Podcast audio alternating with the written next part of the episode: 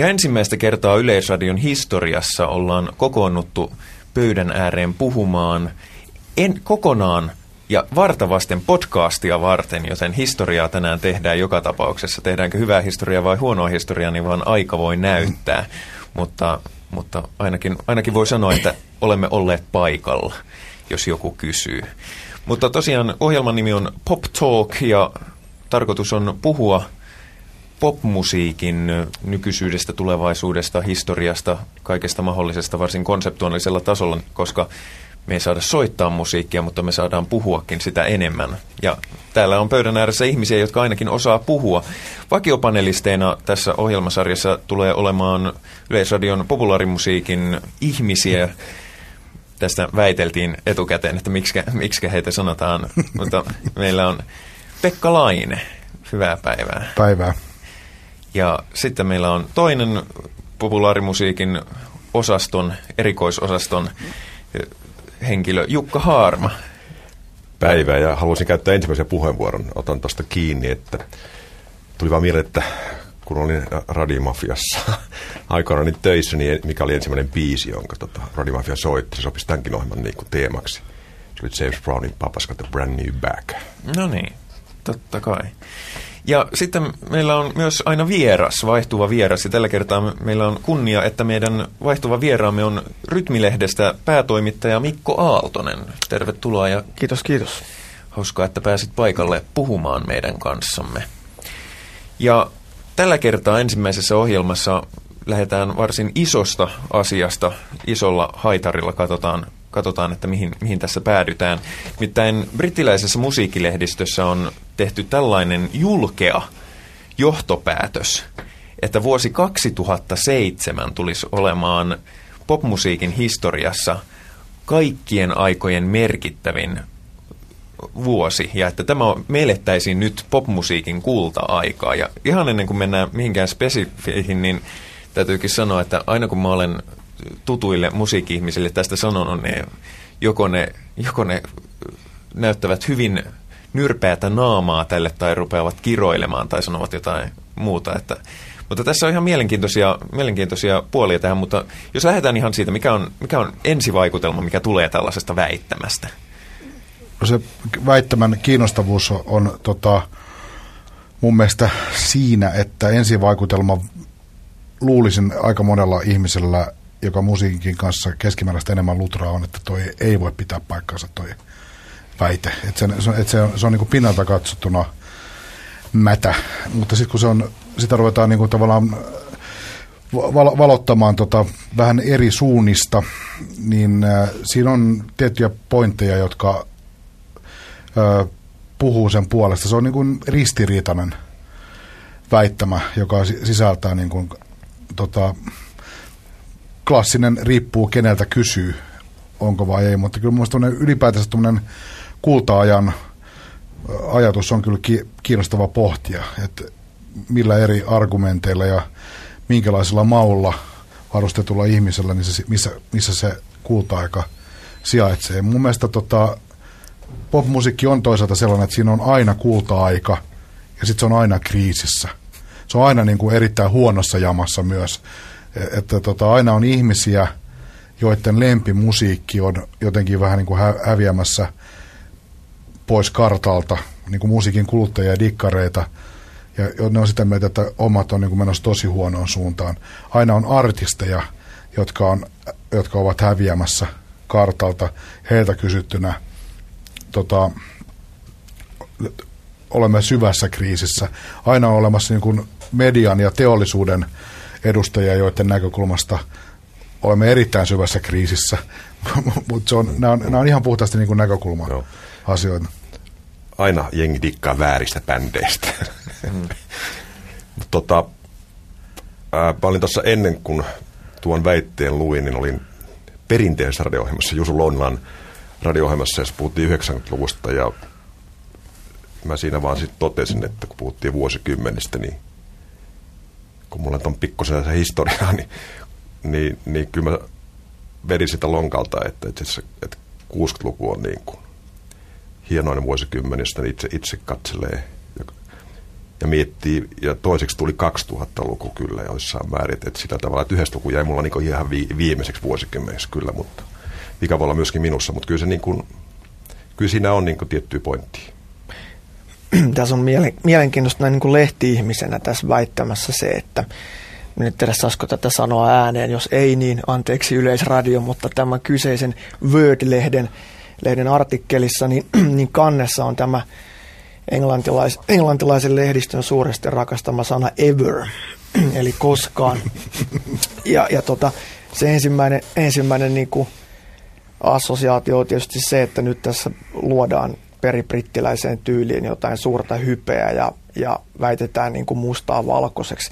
Mutta sitten kun avaa sen sisäsivun, niin siellä tämä kirjoittaja sanookin, että vuosi 2007 on ihan yhtä hyvä kultainen aika kuin mikään muukaan kultainen aika. Eli, eli tota kannessa voimakkaasti dramatisoidaan se, mitä sitten sisäsivuilla sanotaan oikeasti.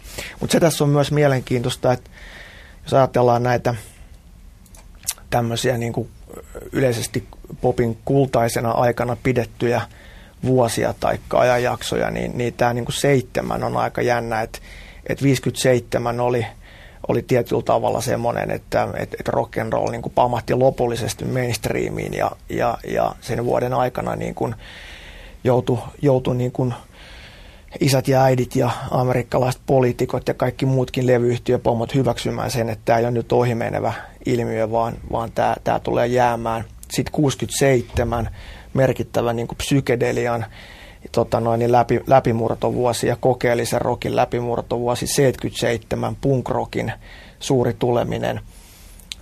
Sitten 87... Jos odotetaan jännityksellä Mikalle 87. niin, et ne, on, ne on ehkä tässä, tässä jo niin kuin Jukkakin sanoi, niin sitten, sitten tietyllä tavalla ja 97, niin eihän sieltä ole samanlaista löydettävissä, mutta nyt taas 2007, että ja, ja, ja tota, tämä 2007, niin se on kyllä argumentoitavissa ihan hyvin, hyvin että miksi, miksi tämä on ainakin merkittävämpi kultainen aika kuin 97 tai 87. Että. Joo, mä kun tässä nyt aletaan paljastamaan, niin siis artikkelin kirjoittaja David Hepforth, joka on siis mun ikäinen, joka on elänyt 60-luku, että se antaa vähän niin kuin taustaa sille, että sillä väitteellä on niin kuin, että sillä on niin kuin, ja tota, muutenkin ihan fiksu mies, kun olen haastellut häntä silloin, kun hän oli Q-lehden päätoimittaja täällä vaan taustaksi, koska tota, joka on kuitenkin tämän hetken, hetken niin kuin kai laajalevikkisin musiikkilehti maailmassa. Sehän tässä, on, tässä kultaajassa on mun mielestä poikkeavaa, josta mun kulta-aika ehdokkaat on jotain semmoisia, mitä Mikko ja Jukka tässä niin kuin nostanut, nostanut esiin jo, että tietty, tietty niin kuin ehkä rockerolin, rockerolin tota, läpi, läpi, läpimurrosta jonnekin, tai rockerolin synnystä jonnekin 60-luvun loppuun on jos mä ajattelen niin kuin siviilihenkilönä kotona yksin musa, musiikkia kuunnellessa, niin mikä se mun käsitys kuultajasta, niin jo, jo, kyllä se osuu jollakin tavalla ehkä siihen ajankohtaan ja, ja, ja, ja haarukkaan ja se mun ajatus perustuu siihen tavalla, että mun mielestä populaarimusiikissa niin kuin tapahtui silloin eniten. Tietyn, jos muutosten ja tavallaan tällaisten mielenkiintoisten prosessien määrä suhteutettuna kuluneeseen aikaan – niin, että se on tavallaan semmoinen niin kuin paine, painekattila, jossa niin kuin on kiteytynyt asioita, asioita eniten, mutta siis nyt tämä murros, mistä nyt ollaan puhumassa tämmöinen 2000-luvun murros, niin sehän liittyy aika paljon semmoisia asioihin, jotka ei ole musiikissa itsessään, vaan tavallaan keinoissa tehdä musiikkia, jaella musiikkia, kuluttaa musaa.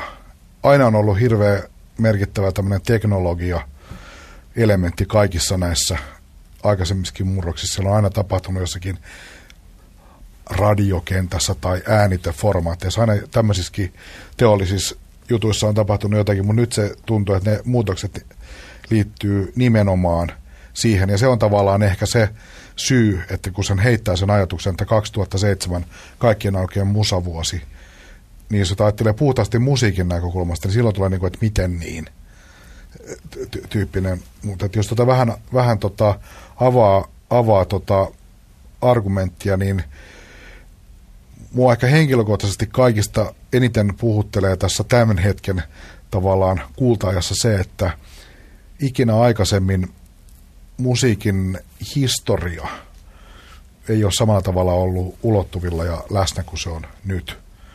Että, että aika pitkälle aikaisemmin 50-60-luvulla tietysti Jukalla on ensikot, omakohtaisia kokemuksia asiasta enemmän, mutta mitä niin kuin on käsittänyt, että on tavallaan ollaan eletty omaa aikaa.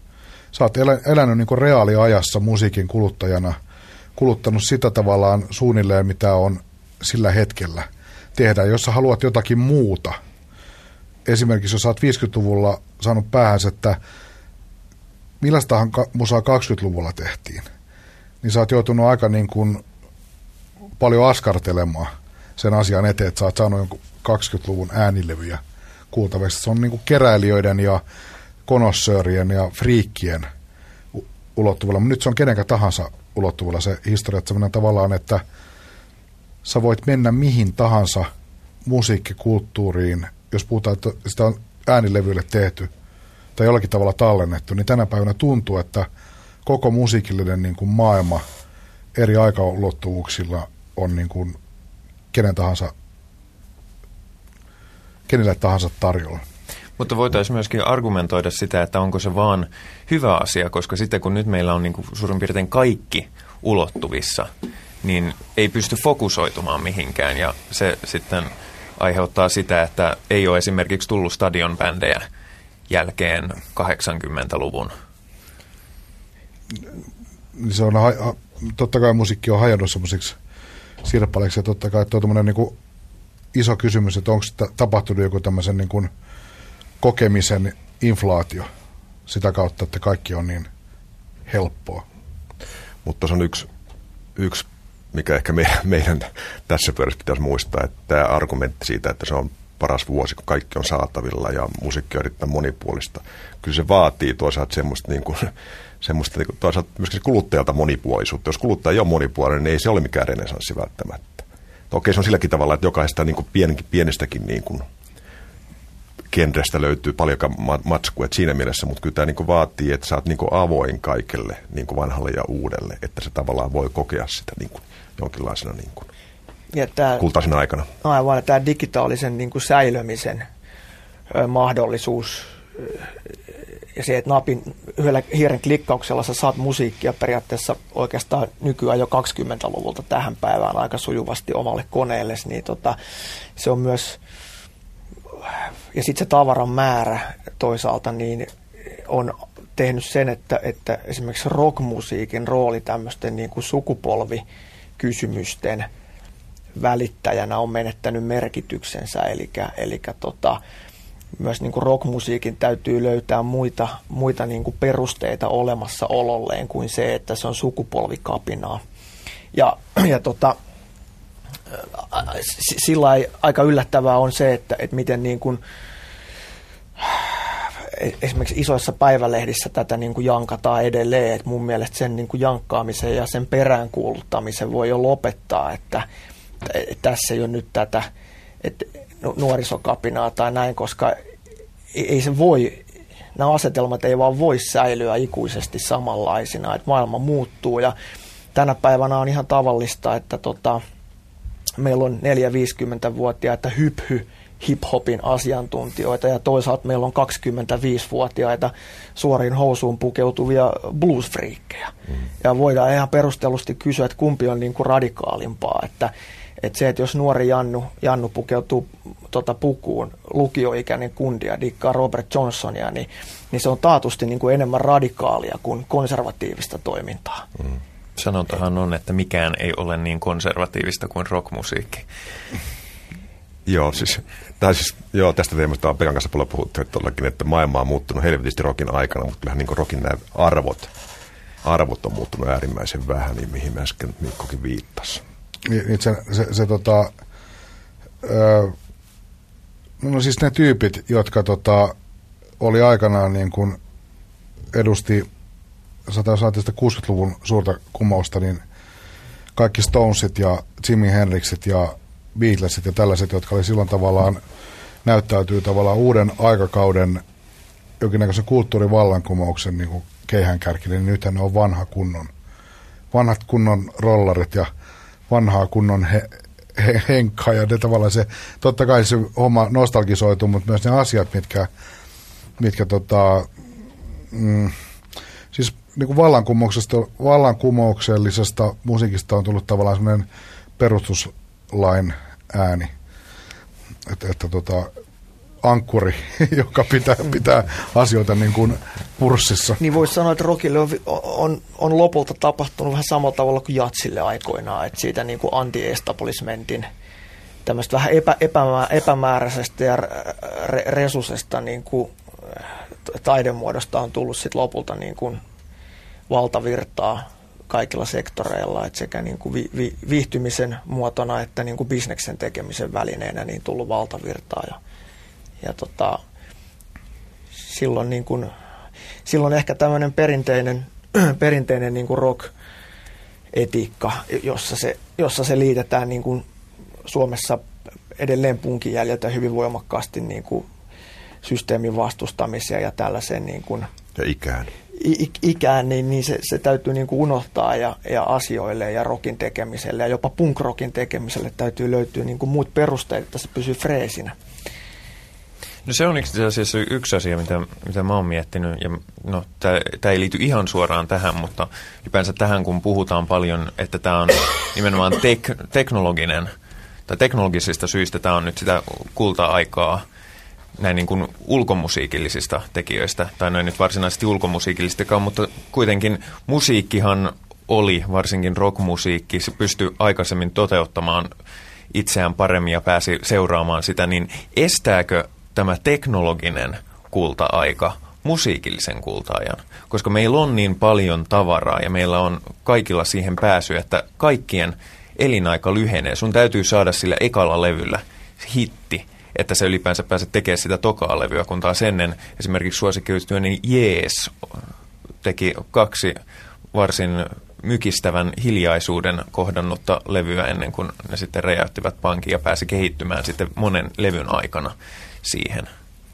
Tästä on tietysti puhuttu ihan hirveän paljon ja äh, kyllä, tos on, kyllä mä on uskon siihen, että tuossa on tietty niin kuin probleemaa liittyy tuohon aihepiiriin, mihin sä viittaat, että semmoinen niin nopea, nopea sykli on ristiriidassa ja semmoinen lyhyt, äärimmäinen lyhytjännitteisyys on ehdottomasti ristiriidassa, sanotaanko, jos ajattelee että joku artistin kehittymistä tai kehittämistä musiikin, musiikille niin kuin luonteenomaisten prosessien kanssa se on ristiriidassa.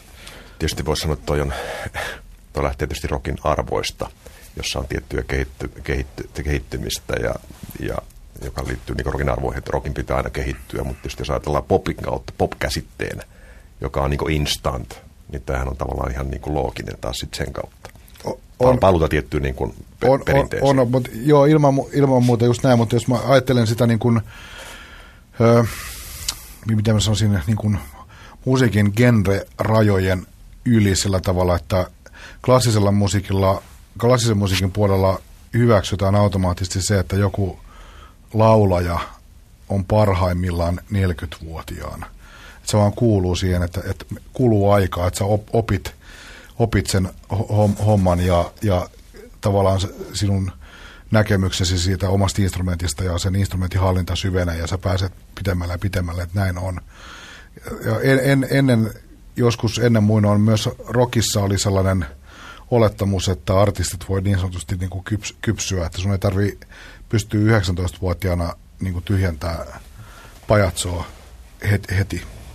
Mutta mä uskon, että tota, tässä ollaan jonkinnäköisessä ää, murrosvaiheessa siinä mielessä, että me puhutaan nyt tavallaan levyteollisuuden näkökulmasta. Miten le- levyt, millaisen logiikalla levyteollisuus asioita, ääniteteollisuus asioita rakentaa – ja sinne on tullut tietysti mielestä, puhutaan hirveästi tästä niin kuin neljännesvuosi talousajattelusta, että, että ei, ei katsota edes, malteta edes sitä kokonaista budjettivuotta ventata, että menikö se nyt hyvin vai ei. Mutta sitten on, on tullut rinnalle tavallaan kokonaan toinen voisiko sanoa tämmöinen vähän niin kuin verkkolähtöinen ö, maailma, jossa taas aukeaa semmoisia mahdollisuuksia, joita ö, vähän toisen tyyppiselle, ehkä sanotaanko vähän marginaalinen, että vähän leimaava ja ongelmallinen sanota, mutta sanotaan nyt vähän marginaalisemman musiikin tekijöille au- aukeaa semmoisia pelikenttiä ja väyliä, joita aikaisemmin ei ole ollut. Ja sitten tavallaan millainen logiikka siellä sitten on, että kuinka pitkäjännitteistä uraa esimerkiksi joku tyyppi pystyy luomaan pelkästään verkon ja keikkailun avulla ilman minkäännäköistä ääniteteollisuuden panosta, niin sitä ei pysty mun mielestä vielä sanomaan. Et mä, mä, mä luulen, että semmoisia tulee koko ajan ja niitä on tullut semmoisia niin kuin artisteja, joiden ura ainakin lähtee käyntiin sieltä puolelta, mutta sitten okei, okay, että tässä kehitysvaiheessa ne vielä sitten tavallaan siirtyy sitten onnistuessaan lainausmerkeissä niin sinne isompaan mankeliin, mutta että mä uskon, että tulevaisuudessa ja tullaan näkemään sellaisia tyyppejä, jotka oikeasti toteuttaa sitä punkin kuuluisaa DIY, do it yourself, eetosta niin kuin alusta loppuun. Ja, ja, ja jossain määrin tämä on kyllä näkyvissä nyt jo, että, että tota, toki niin kuin, tässä kun puhuttiin tästä lyhytjännitteisyydestä, niin sehän liittyy ennen kaikkea levyyhtiön ja artistin väliseen suhteeseen ja sitten kuluttaja siitä joko kärsii tai ei ole millänsäkään, mutta, mutta kyllä, kyllä niin kuin, tämä DIY-kulttuuri niin on, on nyt jo MySpaceen ja YouTubeen avulla käynnistynyt aika voimakkaasti ja tästähän meillä on Suomessakin niin kuin hyviä esimerkkejä. On esimerkiksi tämä Fonal-levyyhtiö, joka, joka touhua täysin DIY-pohjalta ja on, on omalla tavallaan jo hyvinkin kansainvälistä toimintaa ja, ja, tota, ja levyt, levyt myy just sen verran, että niiden, niiden julkaisija ja kustantaja sillä elää. Ei, ei rikastu ja ei osinkoja jaeta, mutta, mutta tullaan toimeen. Ja mä luulen, että kun, kun, kun tota DIY-ihmiset ja kustantajat ja tekijät ja julkaisijat niin oppii hallinnoimaan näitä rahavirtoja myös itse ja sitä tavallaan kaupankäynnin puolta itse, niin, niin, niin silloin, silloin ollaan pisteessä, jossa tämä tämmöinen iso major-levyyhtiö nykyisenä käsitteenä, niin varmaan saattaa jopa lakata olemasta, tai niiden täytyy löytää niin kuin kokonaan uudenlaiset liiketoimintamallit. Minusta niin kuin se, kun puhuttiin nyt nimenomaan tästä isosta bisneksestä ja iso, isosta levytilosta, niin tavallaan just täytyy muistaa se, että miksi tämmöinen väite tuntuu niin älyttömältä tällä 2000 monelle, että 2007 on kaikkein oikea musiikkivuosi, on juuri se, että kun, kun suuri levyteollisuus on nimenomaan median kautta saanut vaikutelmaa siitä, että tota, että tota CD-levy myynti vähenee ja bisnes on huonoa ja, ja, tota, ja kuluttajat on, niin kuin, ottaa ilmaiseksi musiikkia ja kaikki menee niin kuin, tavallaan päin helvettiä. On mennyt pitkään niin, ennen, kuin, ennen kuin ne kääntää päänsä. Tavallaan semmoinen illuusio on tullut siitä, että ei tämä voi olla hyvä vuosi, koska bisnes ei niin kuin, pyöri. Mutta niin jos vedät, tästä nyt tulee niin kuin, bisneksen rakennemuutos valtava ja se antaa just tämän niin kuin, toivottavasti tämän, niin kuin, tämän mahdollisuuden tuollakin, että tästä, tästä niin kuin oikeasti on, tässä on erittäin suuri niin kuin, muutos kyseessä. Niin siis tässä ollaan selkeästi näkemässä se, että, että äänilevyjen ö, julkaiseminen, niiden saatavuus, uuden musiikin luominen, niin ne ei ole lainkaan isosta levyyhtiöstä riippuvaisia asioita. Että, että tota, mä uskon, että jos Suomessa nyt tällä hetkellä toimivat neljä monikansallista levyyhtiöä lopettaisi yhtäkkiä toimintansa, niin, niin se uutta suomalaista musiikkia tulisi silti markkinoille niin kuin koko ajan valtavat määrät. Että, et kyllä ne jakelu, jakelukoneistot ja, ja muut, niin ne luo itse itsensä ja, ja tota, ää, tot, totta kai se on niin kuin isojen levyyhtiöiden etu ja niiden täytyy väittää meille viimeiseen asti, että, että koska he voivat huonosti, niin musiikkimaailma voi huonosti. Samaan aikaan toisaalta niin kuin live-business kukoistaa, mistä puhutaan hirveän vähän, että keskustelu aina kiertyy siihen levybisneksen huonovointisuuteen. Kieltävän lätkän, lätkän niin, niin aivan. ympärillä se keskustelu ja sitten tota, joo, sitten tota, yksi iso kysymys, mikä liittyy tähän, just tähän, mistä lähdetään liikkeelle, tämä kulta-aika pointsi on myös se, että ähm, musiikin tekijöiden, jotka tekee musiikkia, niin useimpien haave ja tavallaan tavoite, mihinkä ne pyrkii, on se, että ne vois ansaita elantonsa musiikin tekemisellä. Ei se, että ne, niistä tulisi niin kuin saatanan rikkaita tai jotain, jotain muuta, vaan että se voisi niin kuin, niin kuin antoisa miele, sisällöllisesti mielekäs työ. Ja tota, kysymys onkin se, että, että avaako tämä, jos lähdetään irtaantumaan pikkuhiljaa tällaisesta toimintamallista, joka, joka liikkuu äänitteiden levyyhtiötoiminnan, perinteisten medioiden, radio, musiikkilehdet, televisio, tämmöisen niin kuin kannan ympärillä, niin lähdetään siihen toisenlaiseen maailmaan, jossa korostuukin musiikin verkko, että verkko toimii keskeisenä promotiovälinä ohi radioiden sun muiden. Ja sitten sitä kautta tavallaan syntyy ne perinteinen, kun eihän tarvita mitään muuta kuin musiikin tekijä ja yleisö. Sehän se on tota se, niin se, joku, joka laulaa ja joku, joka kuuntelee. Se, sehän se on se, kaikki muu on niin semmoista ekstraa. Niin tavallaan, ja sitä kautta syntyy tämä tämmöinen tietty musiikkiin liittyvä yhteisöllisyys, fanius ja kaikki tällaiset asiat.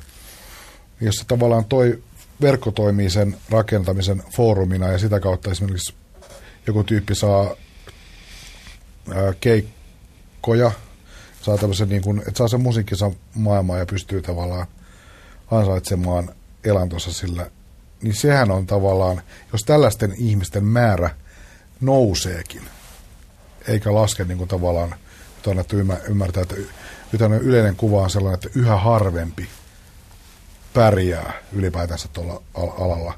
Just tämä tämmöinen winner takes it all, mikä on aina ollut popteollisuuden sellainen peruslogiikka oikeasti, että ne rahavirrat, suuret rahavirrat, niin ne on harvojen artistien aikaansaamia ne todella massiiviset vyöryt.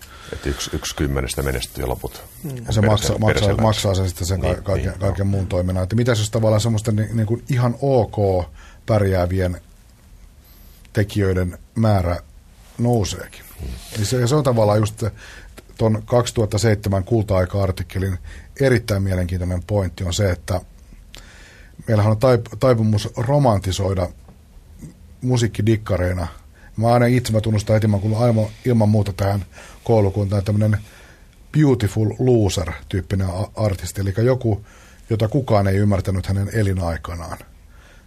Myi 300 levyä ja nyt se on tota mojon, mojon kannessa tyyppinen urakehitys kuoltuaan niin kuin kymmeniä vuosia sitten. Ja, niin sanotaanko nämä Nick Drakeit ja tällaiset aikansa kunna, kummajaisen, niin tuossa heitetään se ajatus, että nimenomaan tällaiset artistit – hyötyy tästä tilanteesta niin kuin suhteessa erittäin paljon. Tämmöiset kulttihahmot. Et ne voi itse asiassa saada, ja ni, joilla aikanaan on, on saattanut olla just, että sitä ajetaan koulubussia tai ollaan tiskaajina ja tehdään niitä herkkiä folkballadeja sitten niin kuin selkänahasta, niin tämmöisellä tyypeillä voi olla oikeasti mahdollisuus luoda sellainen kuvio, että se musiikki on tuo leivän pöytää. Niin kuin Pekka sanoi, tietysti jo siinä mielessä voidaan varmaan puhua siitä, että menemme takaisin renesanssia aikaan, että nimenomaan kysymys siitä, että, että, että me tarvitaan vaan niin se musiikki, musiikin tekijä ja se yleisö. Ja kaikki muut on niin kuin, tavallaan niin kuin turhaa. Että siinä mielessä tota, se, mikä tietysti... Ei turhaa, mutta sekundääristä. niin, se, niin, mutta me olemme ihan turhempia tässä. no me olemme just kolmas pyörä. niin. Voidaan kai lähteäkin tästä. Ja toinen tietysti pompitaan takaisin siihen tietysti tähän, niin kuin tähän live, live-hommaan just sitä, että nythän on on tilanteessa, ettei vaan nämä pienet bändit voi, voi niin kuin saada elantonsa, mutta myöskin, että suuretkin artistit voivat tehdä suurta bisnestä, kiertää, ei vaan, ei vaan kierrä sen takia, että levyt, levyt myy enemmän niin kuin ympäri maailmaa, vaan sitä, että se on oikeasti bisnestä. Sen takia meillä on sattumalta kaikkien oikein keikkakesä kai tulossa tässä, niin kuin, että, että, että, että tämä on nähty myöskin, että, että kaikki tämä oheistuotanto ja muu – ja tota, sponsorit ja muut niin tuottaa niin paljon nykyään, että oikeasti kaikkien kannattaa lähteä kiertueelle. Tota, toi, mitä se Hen- Henrik tuossa vähän nostit esiin, tämmöinen voisi sanoa pimeä puoli, on, että mitä kaikkea sitä seuraa siitä helppoudesta ja paljoudesta, niin se on toisaalta kyllä niin kuin erittäin iso kysymys. Mulla tulee mieleen tällainen tota, yhden tämmöisen amerikkalaisen blues-artistin haastattelu, jossa hän sanoi, että, tota, että 60-luvulla, kun hän opetteli soittamaan huuliharppua, niin hän lö- löysi, että on olemassa tällaisia niin kuin vanhoja, vanhoja mestareita ja että näiden, näiden tota, soittoon pitäisi tutustua, niin sanoi, että se joko, ei ollutkaan ihan yksinkertainen asia saada niitä levyjä. Sä joudut niin kuin näkemään vaivaa, esimerkiksi sä löydät jonkun Little Walterin singlen. No sit sä löydät sen singlen, niin sanot, että sä kyllä muistat sen levyn aika helvetin tarkkaan, että mitä se jokainen sekunti ja jokainen niin kuin pieninkin detsku menee, että se oli tavallaan semmoinen niukkuudesta syntyy semmoinen aika kiihkeä suhde siihen asiaan, että se on vähän niin kuin erämaassa, niin kun sä sait sen ensimmäisen virkistävän vesihuikan, niin kyllä se maistuu hyvältä, että et se, se todella se korostuu ja se tulee aika intensiiviseksi se musi, musiikin kokemus, niin kyllähän kieltä, pakkohan se on myöntää, että jos on tavallaan itsekin muistaa sen ajan e, esimerkiksi, että on nuorena ja musiikkidikkarina ei ole rahaa ostaa levyä niin paljon kuin halusi. Ja sitten voi olla myös hirveän vaikea löytää jotakin.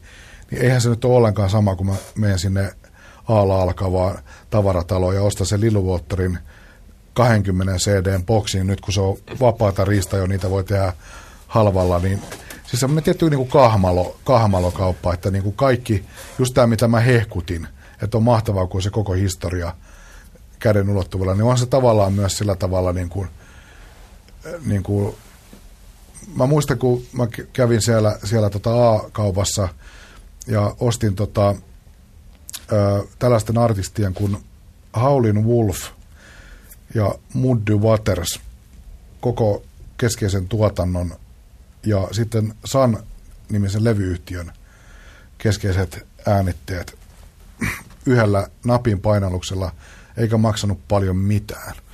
Mä ajattelin, että tässä on ihan järjetön määrä tämmöistä amerikkalaisen rytmimusiikista kaikista niin kuin keskeisintä historiaa. Ja niin en mä sitten kuitenkaan mihinkään nirvanaan siitä niin kuin osto. Se oli aika arkipäiväinen toi, toimitus. Jos mä vertaan siihen, että joku on myös 60-luvulla joku vastaavanlainen kahjo on haalinut about nämä samat äänitteet, niin sillä on mennyt vuosi, vuosikausia siihen. Ja se on ollut semmoinen oikea tällainen niin kuin – miten vaan, mihin sitä voisi verrata, tämmöinen vähän niin kuin uskonnollinen kilvotteluprosessi, että se homma on otettu haltuun. Mä, mä jotenkin uskon, että se on sisäistänyt sen asian paremmin kuin minä, joka käveli A, A-kauppaa ja kaivoi lompakoja ja osti kaiken kerralla. Mä voisin tähän kertoa yleensä historia. historia. Inflaatio. Ei, ei, ei, vaan kyllä se sitä, että kerron vaan tästä, tästä, tästä niin kuin on yksi mies, jolla oli näitä vanhoja blues-levyjä 60-luvulla. Hän oli Yleisradion nykyinen levysten päällikkö Pekka Kruunova. Muistan tarkalleen, että kuinka, kuinka vaikeaa oli saada levyjä. Oli, vuonna, oli vuosilla 67 ja tämä levy ei ollut vielä Suomessa ilmestynyt, en muista ilmestyykö koskaan edes virallisesti, niin minä lähdin Etelä-Haakasta hakemaan ää, Pekka Kruunovin kotoa Hakaniemestä Velvet Underground ensimmäistä levyä, koska tiesin, että semmoinen on ja hänellä on. Mä tiesin siitä, mun, mun, mun loukakaveri oli sen Pekan serkku ja sitä kautta mä sain tänne vihjeen ja minä matkustin Hakaniemeen ja muistan aivan helvetin hyvin sen, että, että, että miltä se levy kuulosti ja, ja minkälainen se oli ja sen, sen huoneen, missä tämä levy oli. Että niin kuin, Mäkin huomaan sen nyt, ihan, ihan niin. niin kuin omassa konkreettisessa, että jos mä jos mä kuuntelen uutta musiikkia, ja sitähän on tarjolla, kuuntelee nettiradioita ja muuta, niin sitä ei oikein, kun sitä on niin paljon, niin sitä ei anna, sitä maltaa suurin piirtein 20 sekuntia kuunnella sitä biisin alkua. Ja sitten ja sit se on niin kuin siinä, okei, ei innosta seuraavaan, ei innosta seuraavaan, kun sitten taas joskus, kun mä esimerkiksi otin ihan tehtäväkseni katsoa tätä digitaalista kanavaa The Voicea, ihan vaan nähdäkseni, että mitä täällä nyt on. Mä en voi hypätä seuraavaan kappaleeseen, jolloin mun täytyykin kuunnella ne kappaleet, joista mä en välittömästi pitänyt. Ja yhtäkkiä mä aloinkin löytää niistä, ei ne nyt mitään, mitään kovin merkittävää musiikkia ollut, mutta mä, mä rupesin kuuntelemaan, että aijaa, että tuossa oli tommonen koukku, tuossa oli tommonen koukku. Ja se, se on semmoinen, mitä ei pääse toteuttaa tähän, että, että minunkin suosikkikappaleeni yleensä alkaa siinä jossain seitsemän minuutin kohdalla sille kunnolla, niin ei, ei niitä yksinkertaisesti löydä tällä menetelmällä. Ei.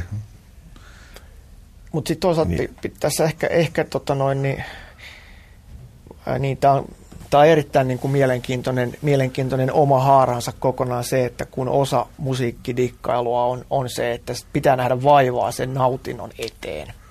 Ja silloin se tuntuu... Normaali niin kuin, ihmiselle täysin vieras ajatus, ajatus niin, rakennelma. Niin, mutta se myös sitten, niin kuin, jos, jos musiikkidikkari on yhtään niin kuin, äh, tämmöiseen niin kuin,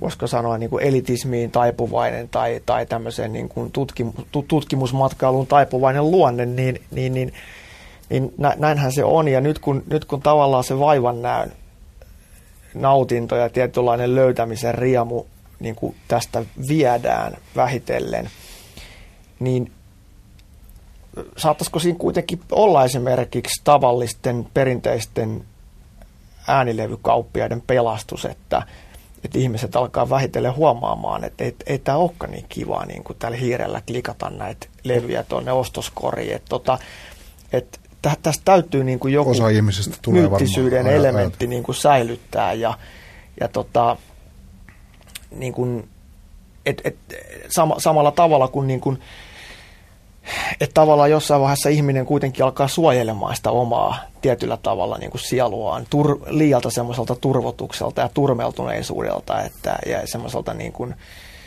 että, että ymmärretään, että osa sitä elämystä on se, että se pelkkä biisi ei riitä. että osa sitä elämystä on se, että tota, pitää kävellä kauppaa ja pitää painia sen niin kuin valinnan vaikeuden äärellä ja sitten niin kuin pisteenä iin päälle asettaa se omaa hyllyyn ja ja tota, sitä pitää voida niin kuin käsissään käännellä ja katsella ja ihailla ja, ja näin. Et en mä, en mä niin kuin, kyllähän, kyllähän, kyllähän sillekin on joku, joku selitys, että vinyyli ei ole vielä kuollut. Ja mä, mä luin muistaakseni Music Week-lehdestä hiljattain artikkeli, jossa, jossa tota, ihmeteltiin sitä, että isojen monikansallisten levyyhtiöiden vinyylijulkaisutoiminta on kääntynyt, kääntynyt kasvuun, eli, eli isojen isojen niin kuin avain, avainjulkaisuista otettujen vinyylipainosten määrät kasvaa koko ajan. Että kun tulee uusi Red Hot Chili Peppers tai Metallica, niin sitä myydään niin kuin vinyylinä paljon enemmän kuin 90-luvun lopulla. Mä itse koen, että mä oon jonkinlainen niin kuin äärimmäinen sekakäyttäjä. Että, niin kuin, että mulla on iPod, mutta en, en, en niin kuin digitaalisesti sinne hirveästi matskua, vaan päinvastoin, että mä käytän CD-tä, että mä laitan iPodille kamaa. Ja tota, sitten mä nimenomaan, että pitää käydä levykaupassa ja pitää, pitää hypistellä, mutta mut se mikä tässä on outoa, että mä niin kuin, mulla on vinylejä hirveä määrä himassa, mutta en mä niitä kuuntele. Että tavallaan CD kuitenkin on niin helppokäyttöinen, että mulla ei, ei ole taas sitten semmoista, niin kuin voisi ajatella, että 60-lukulaisena ikään kuin, että vinyli on mulle se tärkein, tärkein, tärkein niin kuin, että siinä on niin kuin, että se on se oikea muoto, mutta, mutta mulle CD saattaa olla ihan yhtä, yhtä niin kuin, ei vain kätevää, vaan myöskin yhtä, yhtä niin kuin kaunis tuote tavallaan. Et, et siinä mielessä niin kuin, tämä ensimmäinen kaunis, ensimmäinen formaatti on tavallaan jäämässä multa pois, vaikka mä voin luopua niistä levyistä, mikä se hyllys on. Ei tulisi mieleenkään, ainakaan niistä tärkeimmistä levyistä. Mä, mä oon omalta kohdalta, kohdaltani ollut itse asiassa pettynyt siihen, kun mä oon aina toitottanut, että musa, musiikki on tärkeintä ja ei se formaatti niinkään, mutta tota, mulla on kyllä ihan hirveän vaikea luopua siitä fyysisestä levystä. Siis se, että, että mä, mä omistan jonkun, tota, mä oon jonkin verran ostanut niin kuin, siis ihan tota, verkko dig, digimuodossa musaa, mutta mut se ei kyllä, se ei riitä mulle. Kyllä mulla on joku Saamarin – fetissä siellä kuitenkin sitten on, että se pitää olla se saamari fyysinen ka- kapistus ja ne kan- kannat ja muut hypistä, hypisteltävänä. Että, että, että, että, että, musiikki on tärkeää ja missä muodossa se tulee, niin on ihan sama. Niin ei se ainakaan mulla, mulla tota, pidä kutia, mutta mä on kyllä huomaan, että tä, tässä on niin kuin erittäin jyrkät sukupolvi, sukupolvierot, että tota, et, et, et, et, tämä suhtautuminen tähän, on, tämä mitä tässä puhutaan, niin on varmaan jollekin nuoremmalle jengille täysin niin kuin absurdia, että mitä, mitä pappa, pappa selittää. Että, ö, mä huomaan esimerkiksi tota, omista lapsistani, joista kaksi poikaa on niin kuin aika aktiivisia on niin kuin musiikkiharrastajia ja vähillä rahoilla myös ostavat itse levyjä, niin ne on omassa kaveripiirissään täysin kummajaisia. Ensinnäkin, että ne No lähinnä se, että ne maksaa musasta, musasta että se tota, ää, että kyllä se tuntuu aika, aika isolta se, tota, se, se, se murros. Ja, ja tietysti myös vanha, vanha parta ö, nousee siinä vaiheessa eloon, kun ylipäätänsä sitten siirrytään mun mielestä tähän kaikista isoimpaan kysymykseen, että jos, jos tota, elämme musiikin, popmusiikin kulta-aikaa, niin musiikin merkitys, se on niin kuin painoarvo kulttuurissa ja elämäntavassa mun mielestä ei ole hirveän korkea. Se, määrä, se määrällisesti, sen läsnäolo on valtava, mutta se on tavallaan se, niin kuin, että kuinka tärkeää se loppujen lopuksi on, niin, niin tota, se ei ole kyllä, tota, se on jo paljon isompi niin kuin kysymysmerkki sen ympärille. Niin kyllä mun mielestä on, mun, mun on ihan mahdoton hyväksyä sitä tosiseikkaa, että nuoremmat ihmiset soittaa mieluummin puhelimella, kun kuuntelee rockia. Musta se on ihan, ihan saamari, saamarimoinen tota, kun tarkoittaa populaarikulttuuri tavallaan semmoinen niin kuin uudelleen arvioiminen ja päivittäminen esimerkiksi tietokonepelien myötä. Että tuli tämmöinen niin kuin Nintendo, että nyt, on, nyt onkin tota Nintendo ja Elvis yhtä samaa perhettä, niin kyllä se on vaikea, vaikea tota, huomaa, että on itse vielä semmoisen sukupolven ja semmoisen aikakauden kasvatti, että tota, populaarimusiikki on su, suuri ja mahtava populaarikulttuurin tavallaan se semmoinen keskiö. Ja sitten siinä ympärillä voi olla jotain pientä räpelystä, mutta ajatus siitä, että tekstiviestit ja jotkut pelit on niin, niin kuin ajaa musiikin ohi ajankäytössä ja kulutustottumuksessa, niin se tota, tuntee itsensä vanhaksi ja joutuu nostaa kädet pystyyn ja ihmetellä, että näin on. Niistä ollaan valmiimpia maksamaan kuin siitä musiikista, jonka, jonka saa sitten. Kyllä. Niin, jos 60-luvulla kulttuuri oli osa rockia, nyt on niin toisinpäin. Hmm. Niin tai joo, varmaan tässä on just se, mistä vähän aikaisemmin puhuttiin, että me ollaan, jopa minäkin, vasta niin kuin vähän päälle kolmekymppisenä, niin kuitenkin sitä, sitä ikäpolvea vielä, että, että tavallaan aikoinaan, aikoinaan innostu rockista, ei pelkästään sen takia, että miltä tämä musiikki kuulostaa, vaan, vaan, vaan toki sen niin kuin vastakulttuurisen niin kuin elementin takia, että siinä oli joku semmoinen ulottuvuus, mikä teki siitä niin kuin paljon jännempää. Kuin, Vaihtoehtoinen maailma. Niin, jännempää kuin vaikka eloku, Hollywood-elokuvasta taikka, taikka, taikka sarjakuvasta, joita niitäkin on kiva niin kuin harrastaa ja kuluttaa, mutta niistä puuttuu se ylimääräinen täydellisen niin kuin vetävä ja magneetinomainen ulottuvuus, mikä oli rokissa, että sä saatot niin kuin rokin avulla mennä – mennä semmoiseen maailmaan, millä ei ollut mitään tekemistä ympäröivän arkitodellisuuden kanssa ja jopa niin kuin ilmasta, ilmasta niin kuin voimakkaasti eriäviä näkemyksiä sen avulla. Mutta nyt ehkä me,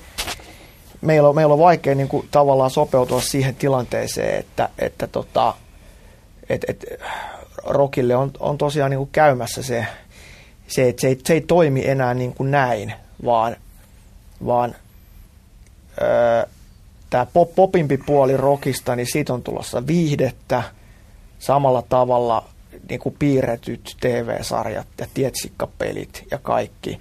Ja sitten tämä niin kuin haastavampi ja niin kuin taiteellisempi puoli siitä, niin se on niin kuin ikään kuin uimassa tota, Hesarin kulttuurisivuille, sinne niin kuin opera- ja teatterin kylkeen ihan, ihan verrattavaksi. Että tavallaan se semmoinen vastakulttuurinen mikä jossain vaiheessa oli, oli myös niin kuin sukupolveen liittyvä elementti, niin se, se, se puuttuu siitä.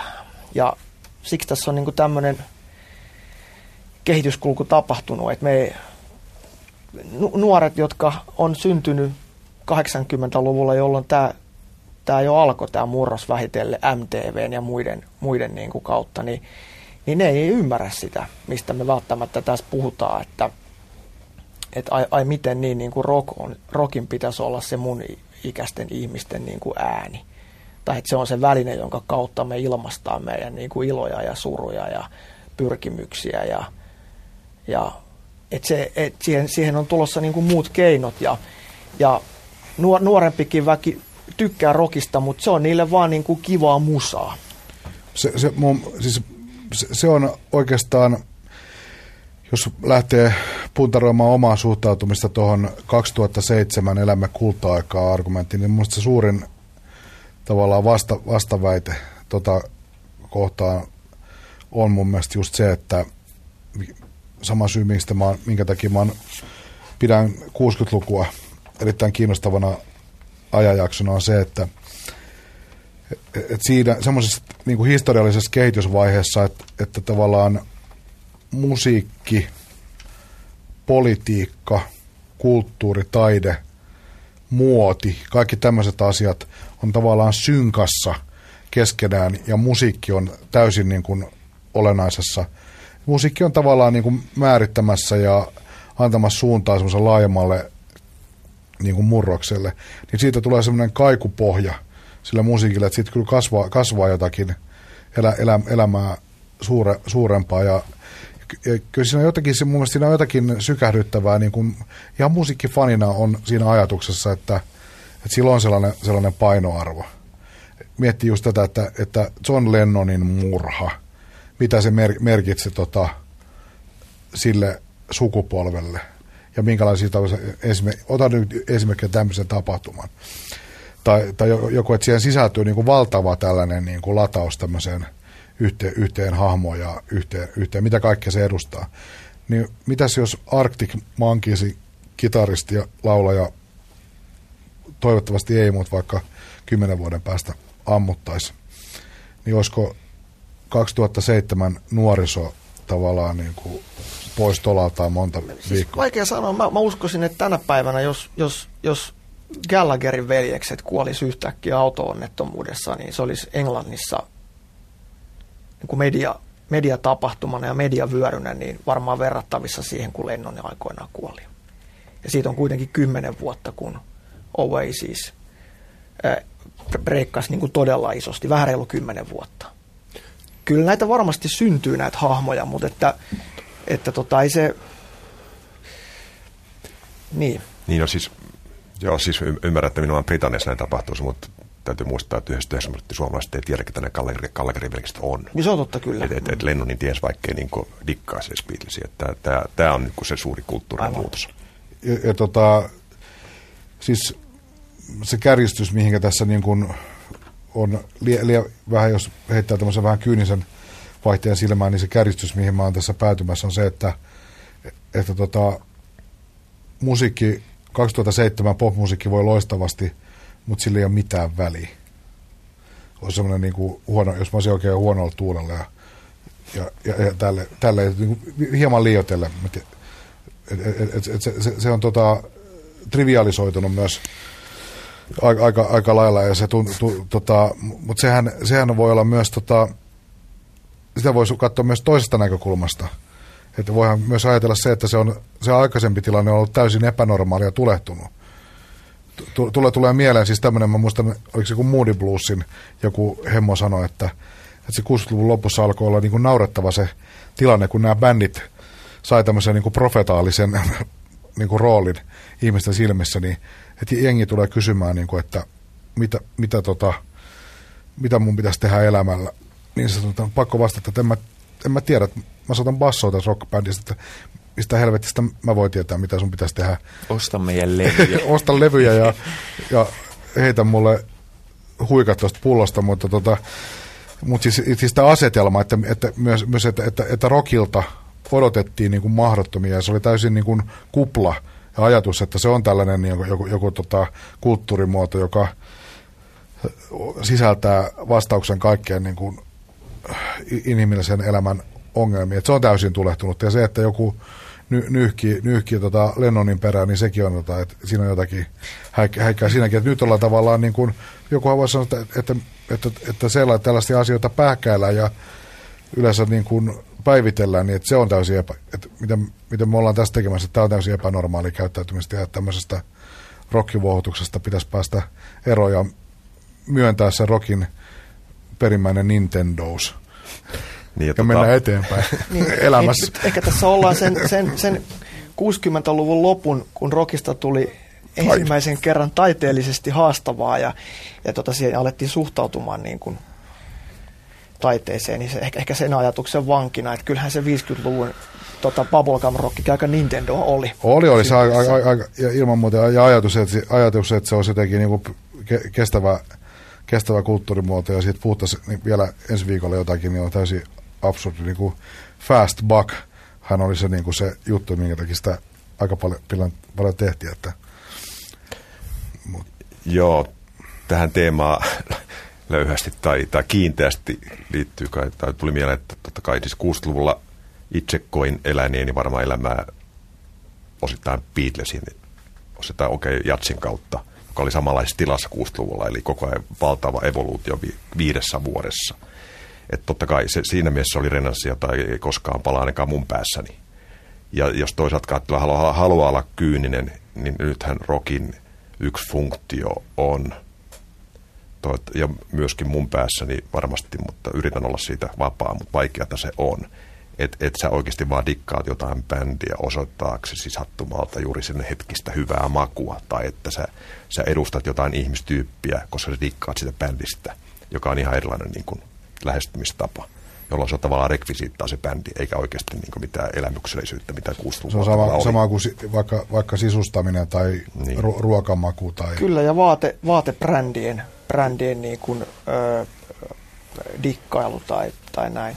Eikö, eikö tämä vähän ole paradoksaalista? Mä tiedän, tämäkin saattaa olla kyynistä, mutta toisaalta nyt kysymyksiä on hyvä niin kuin itselleen esittää silloin tällöin, että, että tavallaan aikoinaan muistan lukeneeni Rumpalehden pääkirjoituksia ei niinkään kauan aikaa sitten kuin 90-luvun alussa ja 80-luvun lopussa, jossa perään kuulutettiin niin kuin rokin ö, aseman vahvistamista – ja niin kuin peräänkuulutettiin sitä, että mik, miksei rock voi saada tukiaisia valtiolta, kun klassinen musiikki saa, et cetera, et cetera. Eli tavallaan niin kuin itkettiin sitä, että oltiin siellä alakulttuuripoterossa. Ja nyt sitten, kun me on tehty tässä itse kukin tavallaan työtä sen eteen, että rock pääsee joka paikkaan ja saa yleistä arvonantoa ja tulee yleisesti hyväksytyksi, niin niin on tapahtunut. Rockista on tullut valtavirtaa, ja kun jostain asiasta tulee valtavirtaa, se menee joka paikkaan. Se menee mainoksiin, se menee kauppojen taustamusiikiksi, se menee presidentin linnaan, se menee joka paikkaan. Ja nyt kun niin on tapahtunut, meitä niin kuin hieman harmittaa se, koska se ei enää tunnu yhtään missään. niin. Et eikö tässä on nyt tietty no, niin no, tämmöinen no, ristiriita no. myös olemassa? On, on, on. Ik, ik, ikinä ei ole, ikinä ei ole hy, hyvä. Se on pääasia. semmoinen, semmoinen tota, mutta mut kyllä totta, totta kai siinä on tällainen, tällainen tota, piirre, että et, tota, sä Mikko tuossa hetki sitten puhuit siitä, että Rokille on käynyt vähän niin kuin jatsille aikana, niin muu tuli tämä ihan tämä sama ajatus mieleen. Mä luin hiljattain tota, tässä e-, edelleen lueskelen erinomaista amerikkalaisen Impulse-levyyhtiön historiaa, joka Impulse oli siis 60-70-luvun keskeisiä amerikkalaisia jatsmerkkejä, John Coltranein kotitalli muun muassa. Ja tota, tämän kirjan kirjoittaja kirjoittaa siinä, että 60-luku oli hänen mielestään jatsin kulta-aikaa siitä syystä, että tota, silloin oli tavallaan jatsin koko historia ö, elossa. Et silloin oli tämä avantgarde ryhmä, joka, vei, joka tavallaan oli semmoinen vi, viimeinen ja ensimmäiset nämä sähkökokeilut ja kaikki muut, jotka tavallaan niin kuin about, voi sanoa, että Jatsin viime, viimeiset semmoiset suuret uudistukset. Ja sit, mutta kuitenkin siellä oli myös ne, tota, huorataloissa aloittaneet 20-luvun hemmot. Nekin oli vielä, osa niistä oli vielä ihan so, soitto, soittokondiksessa ja se koko historia oli tavallaan läsnä. Niin, niin rockissa on mun mielestä about nyt se, se tilanne, että on vielä 50-luvun rokkareita, jotka on, tota, tota, on, on olemassa vielä tyyppejä, joilta voi käydä kysymässä, että kerropas Chuck Berry, että millaista se oli silloin. Ne, ne in, alkuperäiset innovaattorit, tyyliluojat, osa niistä on vielä keskuudessamme ja osa vielä esiintyy ja sitten on tavallaan kaikki, kaikki myöhempien, kaikki sukupolvet. Kymmenen vuotta eteenpäin, niin näin ne, näin ne ei ole. Ja ehkä, ehkä tavallaan se kehitysvaihe tuota pitää vaan tavallaan hyväksyä se, että tietyssä mielessä se, se tarina oli tässä. Ja nyt, nyt tavallaan alkaa joku uusi kertomus, jossa musiikki on edelleen, edelleen mu- mukana, mutta tota, erilaisessa roolissa kuin tässä ensimmäisessä vanhassa testamentissa. Me ollaan puhuttu nyt tästä hyvinkin, hyvinkin niin kuin yleisellä tasolla ja konseptuaalisesti ja ollaan usein viitattu tähän brittiläiseen artikkeliin The Word-lehdessä, niin mitä jos koitetaan lokalisoida tämä niin kuin Suomeen. Mitä se tarkoittaa Suomessa käytännössä? Se tarkoittaa sitä, että voi kävellä A-nimiseen taloustavarakauppaan ja napata sieltä, sieltä jonkun edesmenneen henkilön koko tuotannon parilla eurolla taskuunsa, mutta sitten kun puhutaan myös näistä niin kuin digitaalisista jakelukanavista, niin tässähän tullaan vielä usein siihen, että esimerkiksi jos ottaa iTunes Storin, siellä on isoja alueita suljettu kokonaan suomalaisilta kävijöiltä.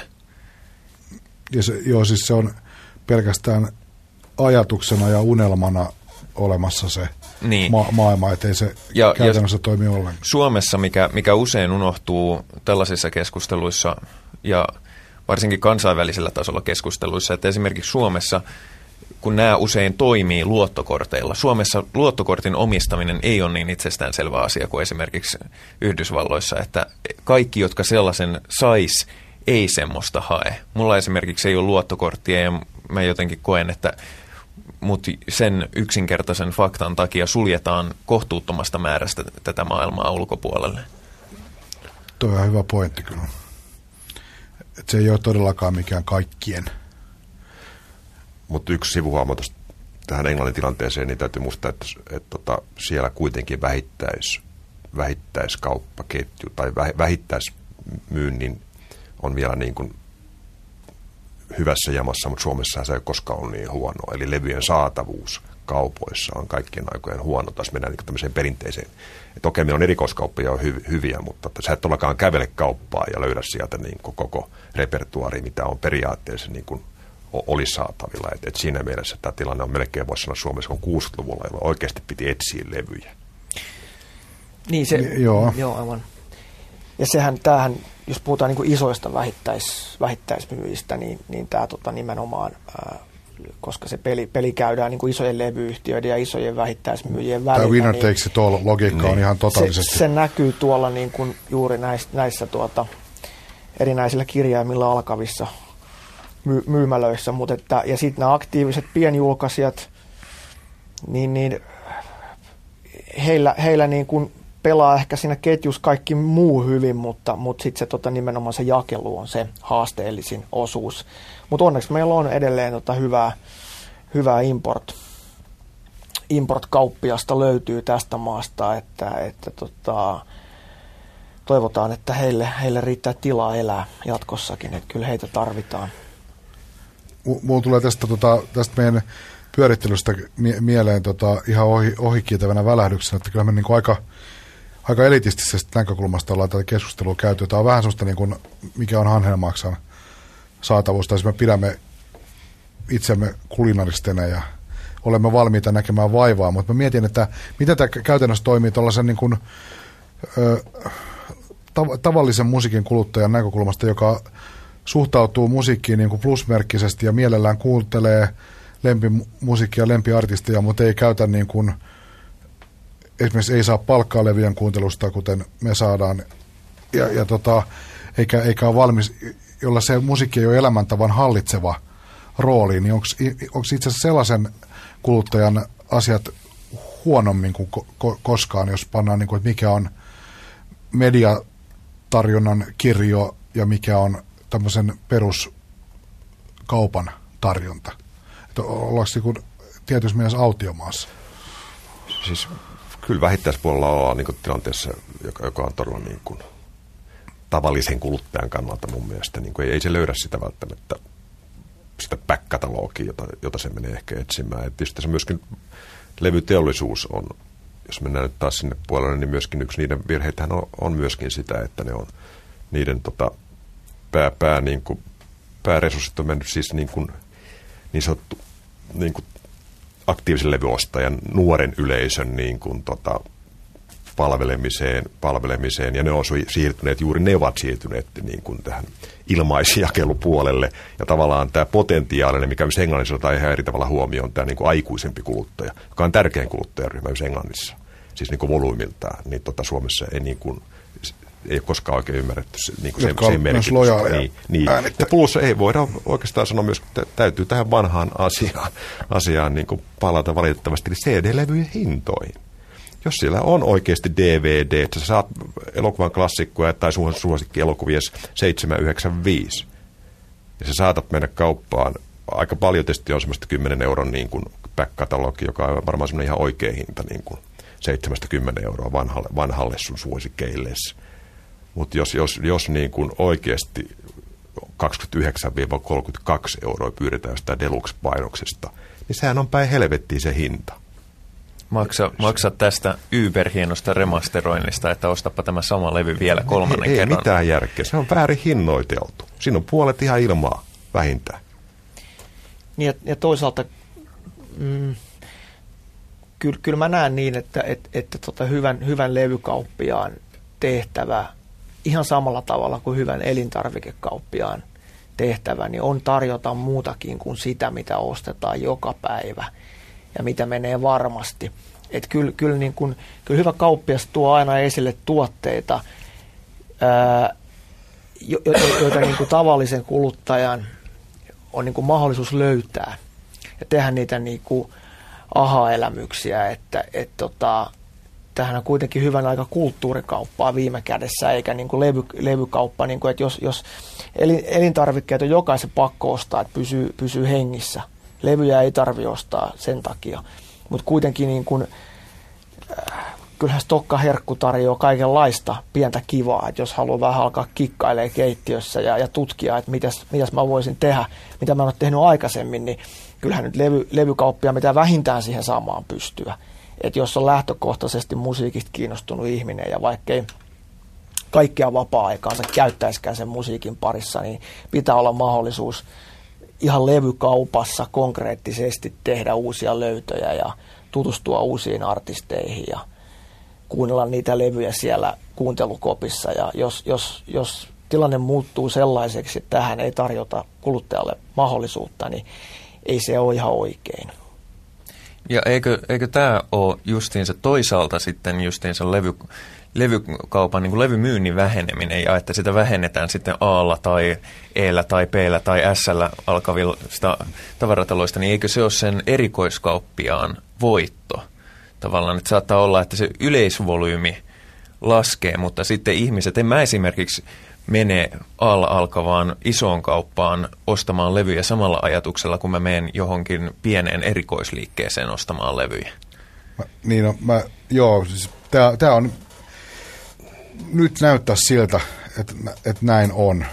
Ja se näkyy esimerkiksi tämän hetken myyntilistoilla, se näkyy, näkyy ihan selvästi tämä tietty paino, painopisteen muuttuminen, että semmoiset, voisiko sanoa, Suome, jos ajatellaan vaikka Suomen albumilistaa tänä vuonna, niin siellä on näkynyt ihan selvästi sellainen tota, marginaalisten bändien suhteellisen hyvä me- näkyvyys siellä listalla, mikä tietysti kertoo tästä samasta asiasta mutkan kautta, eli, eli, eli tota, semmoinen tietty mainstream-kauppa, jos vähän pikkasen tulee alas, niin semmoinen, voisiko sanoa vähän dikkari, pikkasen niin kuin dikkarilähtöisempi homma voi, voi hyvin siinä, siinä tilanteessa. Ja, ja kyllä mä luulen, että se heijastuu myös tota erikois, erikoisliikkeisiin. Ihan suoraan tämä sama, sama logiikka. Ja tietysti täytyy meidän helsinkiläisenä muistaa, että tota alle 50 000 asukkaan kaupungeissa, sanotaan nyt Seinäjoki on varmaan suurin kaupunki, jossa oikeasti on niin kuin, tai pienin kaupunki, jossa on musiikin erikoisliikkeitä. Mm-hmm. kun me tämmöiseen 10 000 niin kuin asukkaan kaupunkeihin, niin siellä edes, ei edes ei ole oikeastaan mitään, mistä sä voisit ostaa. Mä asun, mä asun 2000 hengen kunnassa ja siellä kieltämättä siellä ei ole kauppaa, mistä sä voit ostaa levyjä. Piste. Muuta kuin minun levyjäni saa tulla ostamaan, jos koputtaa olkapäähän, mutta ei mainosteta. Nyt tässä ei saa mainostaa.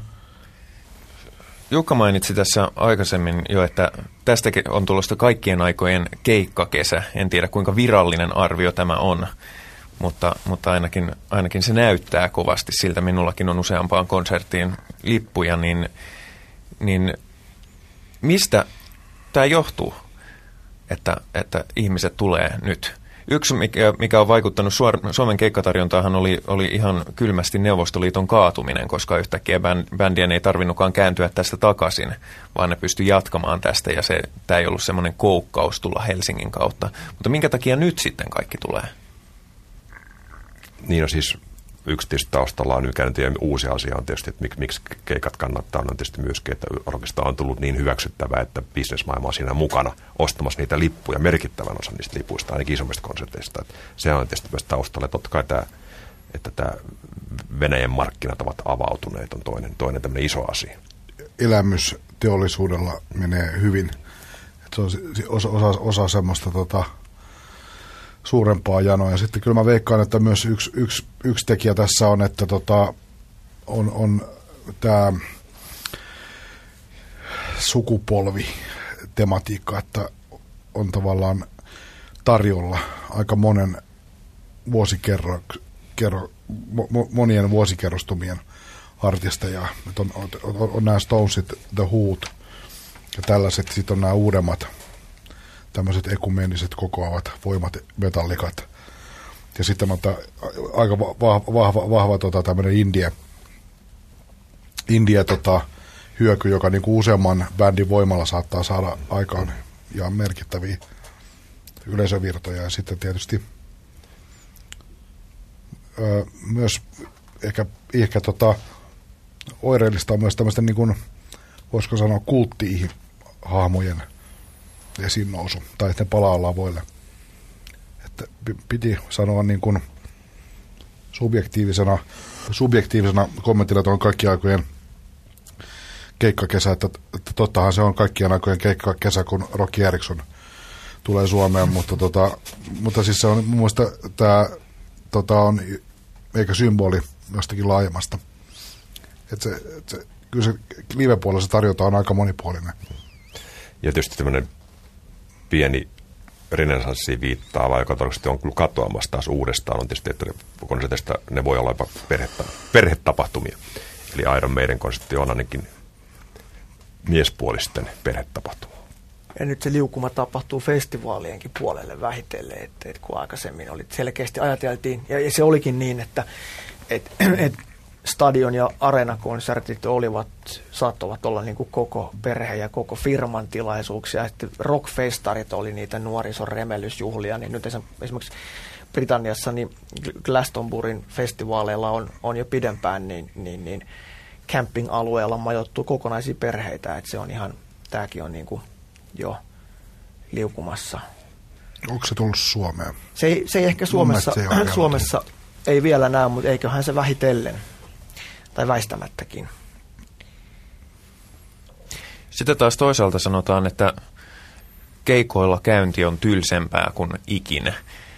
Mä tiedän paljon ihmisiä, varsinkin sellaisia, jotka on, joilla on historiaa musiikin kuluttamisesta ja siinä piirissä ollut, että ne on keskiverto rock-konsertti, varsinkin jos se tapahtuu vähänkään isommassa paikassa, Hartwall Arenalla tai jopa kulttuuritalolla – niin se on niin viimeiseen asti hiottu se tuotanto. Se on, se on niin, niin viimeiseen asti eh, viilattu show, että se on, se on niin kangistunut siihen omaan kaavaansa, että siitä ei saa enää samaa kuin, kuin joskus, kun keikoilla saattoi tapahtua mitä tahansa.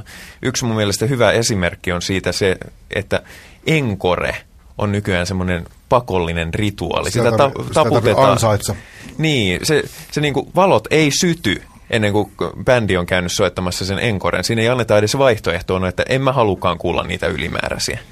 Niin, siis, tietty, tietty kaavamaistuminen totta kai siis fo- on. on. Tästä on tullut formaatti, ja formaatti varmaan aika paljon teknologia määrittelee myöskin. Tuossa, toi, toi, on, toi on jännä pointti, koska myös toi, mihin Jukka viittasi tuohon, mistä tietysti on puhuttu paljon, tämä tavallaan tämmöinen niin business rock and roll – että varsinkin näihin isoihin massatapahtumiin myydään paljon yrityslippuja ja sinne viedään viera, vieraita ja huomattava osa näissä isoissa areenakonserteissa, huoma, riip, vähän artistista riippuen, huomattava osa on sellaista jengiä, jota se ei ihan hirveästi kiinnosta se äh, niin kuin tar, tarjonta. Et se on semmoinen happeningina ihan kiva, mutta se musa ei ole mikään hirveä juttu. Niin kyllä mä oon itse huomannut, että, tota, että on aivan valtava ero siinä, että oot sä katsomassa konsert, tämmöistä niin normi keskitien rock-konsertti, jossa on paljon tätä äh, niin kuin ympä, y, julkispongaa ja ympärilleen vilkuilija ja joka biisi aikana kas, niitä näitä kaskuilevaa ryhmää, vai sitten, että onko myös 12 000 fania. Mä, mä, mä, ja mä oon tota, nostaisin, nostaisin tässä tota, yhden, yhden musiikkigenren semmoisena niin positiivisena esimerkkinä. Tosi sitäkin on tullut koko kansan yhteinen asia, mutta ni, niille, niille, niille tota, ihmisille, jotka on sitä mieltä, että, tota, että rock-konsertit on niin jonniotavia tapahtumia, jossa ei ole mitään semmoista rituaaliomaista intensiteettiä enää jäljellä, niin menkää metallikeikoille.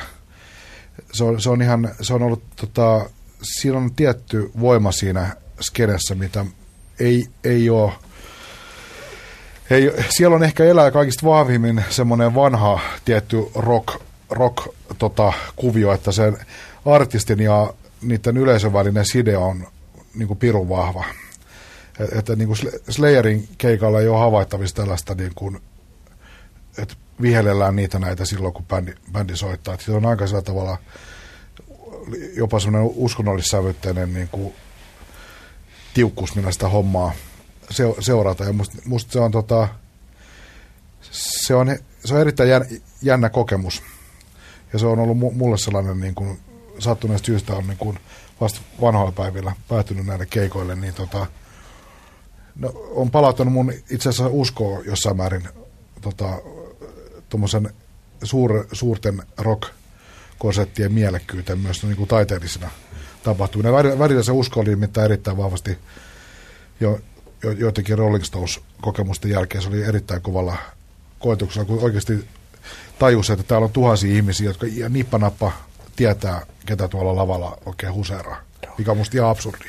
Että kyllä tota, viittasit, että fäniys synnyttää sen fiiliksen ja tässä tietysti voidaan niin kuin vähän jeesustella ja muistaa, muistan sen, että täytyy muistaa, että fänit oli aikoinaan häirikköjä tavallaan. Ne oli kirkuvia tyttöjä 60-luvulla. Nyt niistä on tullut tavallaan niin kuin aivan keskeinen niin kuin avainasiakas rokille, tai ilman niin bisnes ei, ei niin kuin nyt alkanut tajua, kuinka tärkeitä fänit on. Ja kysytään bänneiltä, että haluatko näitä niin, niitä on. Niin, niin, niin, ja nyt on todellakin niin kuin nähtävissä kaikissa jutuissa, kun muusikot kertoo, niin ne korostaa koko ajan niin kuin fäni, fäniyttä, että se on niin kuin ihan, ihan uuden niin kuin arvon nousun oikeasti, ja niin pitääkin olla. Se on varsinkin nimenomaan keskisuurille ja pienille orkestereille, niin tämä fanbase on, on se. Eli kun puhutaan näistä tämmöisistä muutamasta tuhannesta hengestä keikkapaikka ja siitä alaspäin. Et sitten taas kun mennään stadion tasolle, niin no niitä bändejä ei monta ole ja areena, areenatasolle, niin, niin, niin se, on, se on se liike-elämä, mikä sitä myllyy pyörittää. Et toisaalta ne on sitten niin kalliita, kolikon kääntöpuoli on se, että produktiot on niin kalliita, että ilman, ilman isojen yritysten tarjoamaa sponsorointia, niin niitä ei toteutettaisi niitä tapahtumia laisinkaan.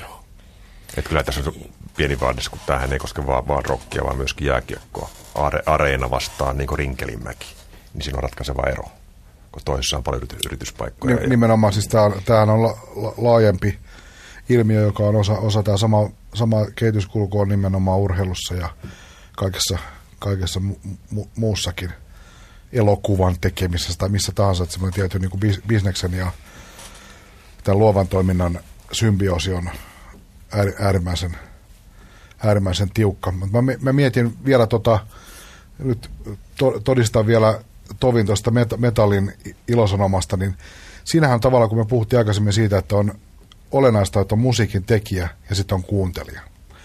Niin, niin siinähän skenessä se on ollut koko ajan – aika paljon niin, että, että niin kuin metalli, monien niin metalliaktiivit, niin tietysti esimerkiksi median riippuvuus on huomattavan pieni suhteessa siihen, kuinka isoja nämä bändit voi olla. Et ne, ne tota, niin kuin tekee keikkailemalla ja tekee musiikkia, tekee levyä sille omalle, omalle yleisölle ja kauppa käy ja pyörät pyörii ja ei soiteta radiossa, ei kirjoiteta, ei kirjoiteta niin kuin valtavirran lehdissä mitään. Ikään kuin sitä ei olisi olemassa – ja kuitenkin se on niin kuin mass, massiivista toimintaa. Ja mun mielestä tämä on itse asiassa tavallaan jossakin laajemmassa mielessä myös se, tota, mitä mä voisin kuvitella se tulevaisuuden ja tulevien kulta-aikojen to, toiminta, toimintamalli, että, että elämää voi olla muuallakin kuin radioaloilla, suurten levyyhtiöiden julkaisuohjelmissa, telkkarissa ja tota, voisiko sanoa normilehdistössä. Mä vielä tähän omaan rakkaaseen teemaan, tai jos, joka on niin mulle mielenkiintoinen, on tämä fan, fäniys, että tavallaan niin voi, täytyy sanoa, että nyt palataan tavallaan, nyt tulee fänien kulta-aika. Että tavallaan voidaan sanoa, että silloin kun rockista tuli taidetta, niin tavallaan fänit katos silloin, koska rock-artisteista tuli, tuli niin kuin artisteja, joiden ei tarvinnut välittää yleisöstä, eikä saanutkaan niin kuin tehdä mitään yleisön ehdoilla nyt tässä on semmoinen jännittävä murros, että nyt ottaankin, joutuu ottaa fänit, mutta toisaalta ei myöskään pitäisi ikään kuin riit, siis pitäisi kuitenkin olla niin kuin, niin kuin riippumaton siitä fäniydestä, mutta kuitenkin niin täytyy ymmärtää se niin ratkaisee merkitystä, ilman heitä ei, ei, ei musi, bändejä olisi olemassa. Silloin, silloin vuonna 1967 niin sulla varmaan naapurirapossa asui naispuolinen Monkees-fani, mutta sä et ollut, tota, sä olit, kun sä kävit hakemassa sitä Velvet Underground-levyä sieltä Kalliosta, niin sä, olit, sä et ollut fani, vaan sä olit joku nuori valveutunut asianharrastaja vai mikä se oli?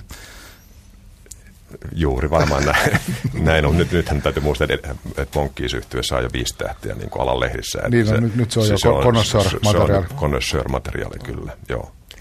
Näinhän se menee.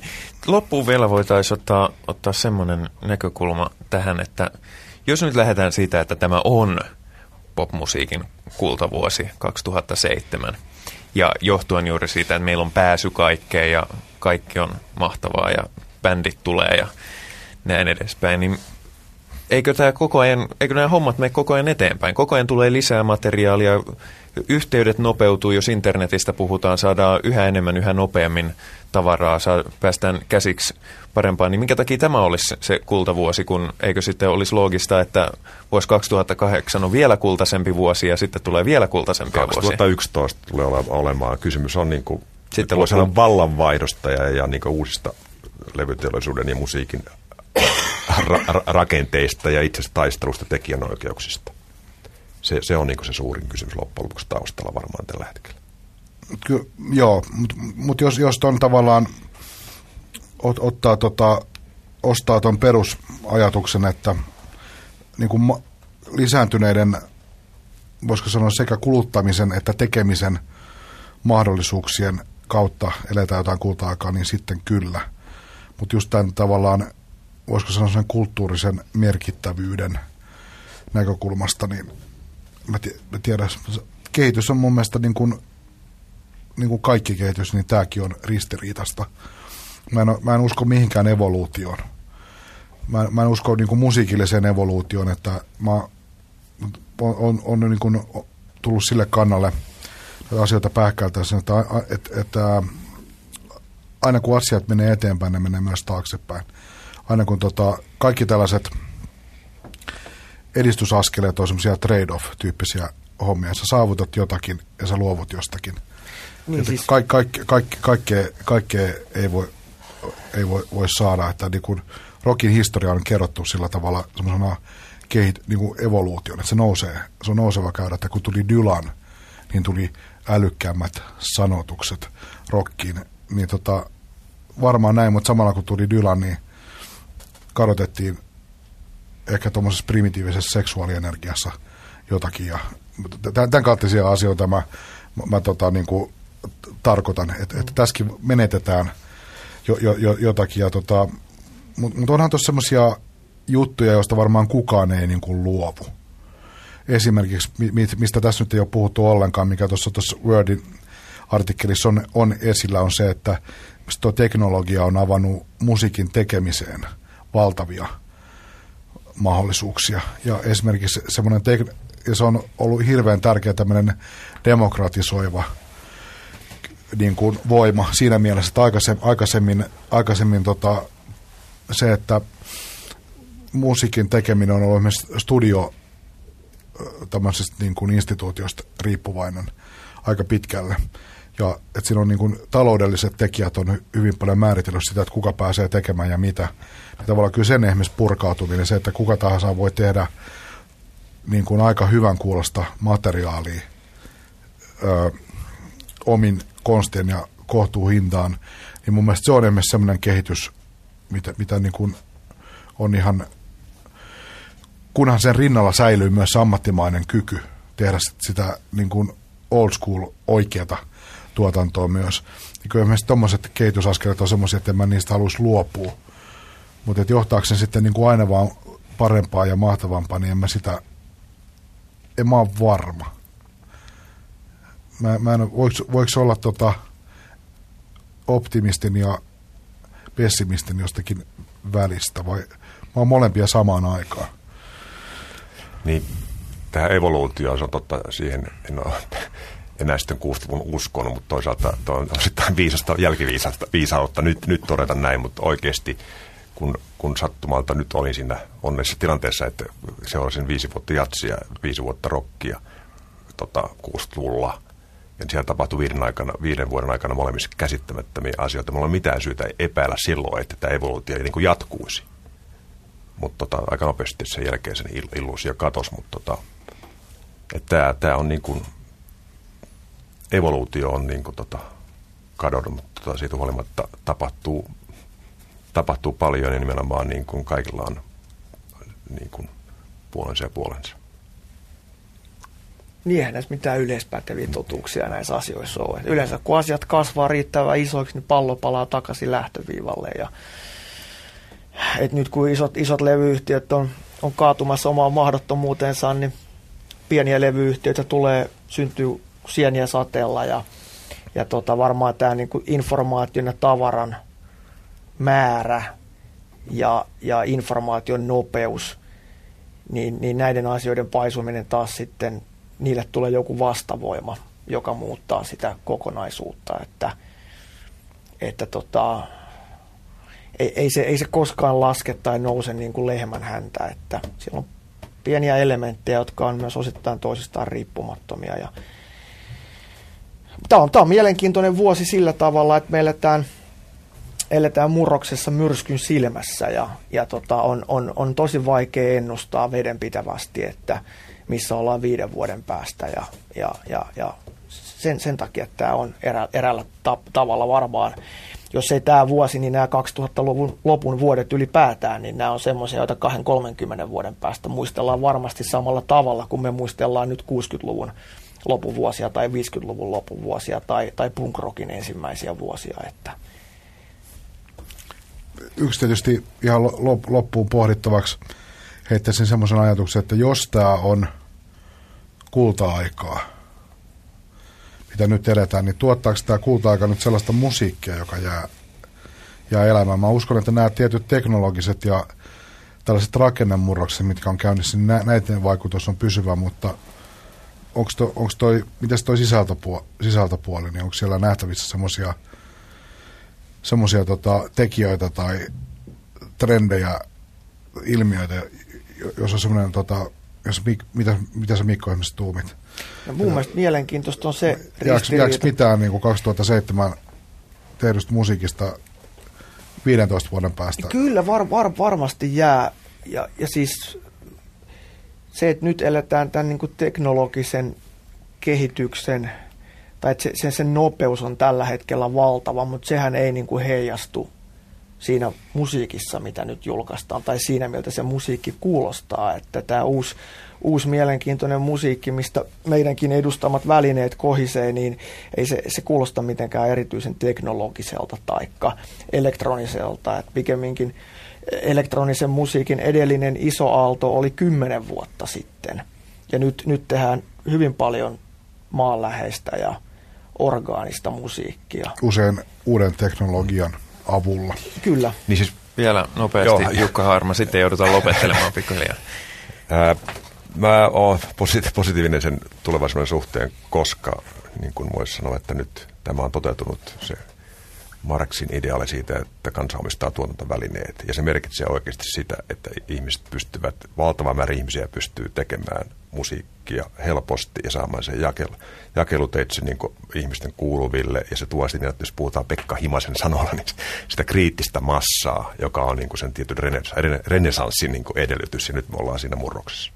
Mun itse asiassa täytyy nyt kuitenkin rikkoa oma sääntöni ja kommentoida vielä tota, että kun Mikko sanoi tuossa alkupuolella, että kun käytiin näitä vuosia seitsemän läpi, niin esimerkiksi vuodesta 1987 ei, ei ollut mitään sanottavaa, vaikka toisaalta silloinhan meillä alkoi olla kunnolla digitaalisia nauhoituslaitteita, meillä CD alkoi tulla kauppojen hyllyihin ja muuta, mutta ei me, ei me silti muisteta sitä sen ihmeemmin. 80-luku oli ensimmäinen vuosikymmen, jolloin tämä rokin perinteinen rooli ää, tämmöisenä ää, systeemin ja yhteiskunnan kanssa nokkapokkaa käyvänä niin kuin riitapokkarina ää, katos ja siitä tuli niin kuin yleisesti hyväksyttyä valtavirtaa laajassa mitassa. Ja niin kuin tässä artikkelissakin, niin Hepvyöt mainitsee, että, että 50-, 60-, 70-luvulla niin kuin, niin kuin popin, se puhuu vielä popista, että popin ääni oli, oli niin kuin anti-establishmentin ääni, mutta jossain vaiheessa 80-luvun alkua, niin tämä 30-vuotinen sota päättyy ja pop voitti. Ja, ja silloin tämä, tämä niin kuin meillekin niin rakas ulottuvuus tästä asiasta tavallaan niin kuin putos pois. Kuten kaikki varmaan kuulee, näistä voitaisiin puhua vielä toinen mokoma, mutta tällä kertaa joudutaan ikävä kyllä lopettelemaan tähän. Kiitoksia panelisteille Jukka Harma, Pekka Laine, vieraamme Rytmilehden päätoimittaja Mikko Aaltonen. Pahoittelen, mulla on kauhean huono nimimuisti. Se verran eksoottinen tuo sukunimessä. Niin, se on se vaike, vaike, vaikea muistaa. Mutta yleisölle täytyy tietysti sanoa, että me olemme podcast, joka tarkoittaa sitä, että me olemme myös hyvin interaktiivinen ainakin, jos yleisö sitä meiltä haluaa. Ja meihin voi ottaa monella tavalla yhteyttä. Esimerkiksi kun meidän nettisivut on blogi, tyyppinen ratkaisu, joka löytyy osoitteesta blogit.yle.fi. Sieltä etsit Pop Talk-nimisen blogin. Sinne voi laittaa tekstipalautetta. Tai sitten voi lähettää sähköpostilla henrik.anttonen, jälleen yksi eksoottinen sukunimi, henrik.antonen at yle.fi. Tai sitten meille voi soittaa äänellään puhelimella numeroon 0300 8345. Ja siinä hintaa ikävä kyllä tulee 29 senttiä puhelu sekä paikallisverkkomaksu. Mutta tältä kertaa päätellään tähän ensi kerralla. Meillä puhutaan, mitä tässäkin vähän käsiteltiin, formaateista – niiden muutoksista ja niiden vaikutuksesta sitten ihan musiikkiin ja etenkin musiikkiteollisuuteen. Ja silloin meillä vieraana tulee olemaan Sony BMGn Kimmo Valtanen ainakin, jos jo, ei ole peruuttanut. Joka myös todistaa se, että kaikki mitä sanottiin ääniteteollisuuden huonosta jamasta ei pidä paikkaansa. Hienoa. Mutta siiheksi asti ei muuta kuin ensi kertaa.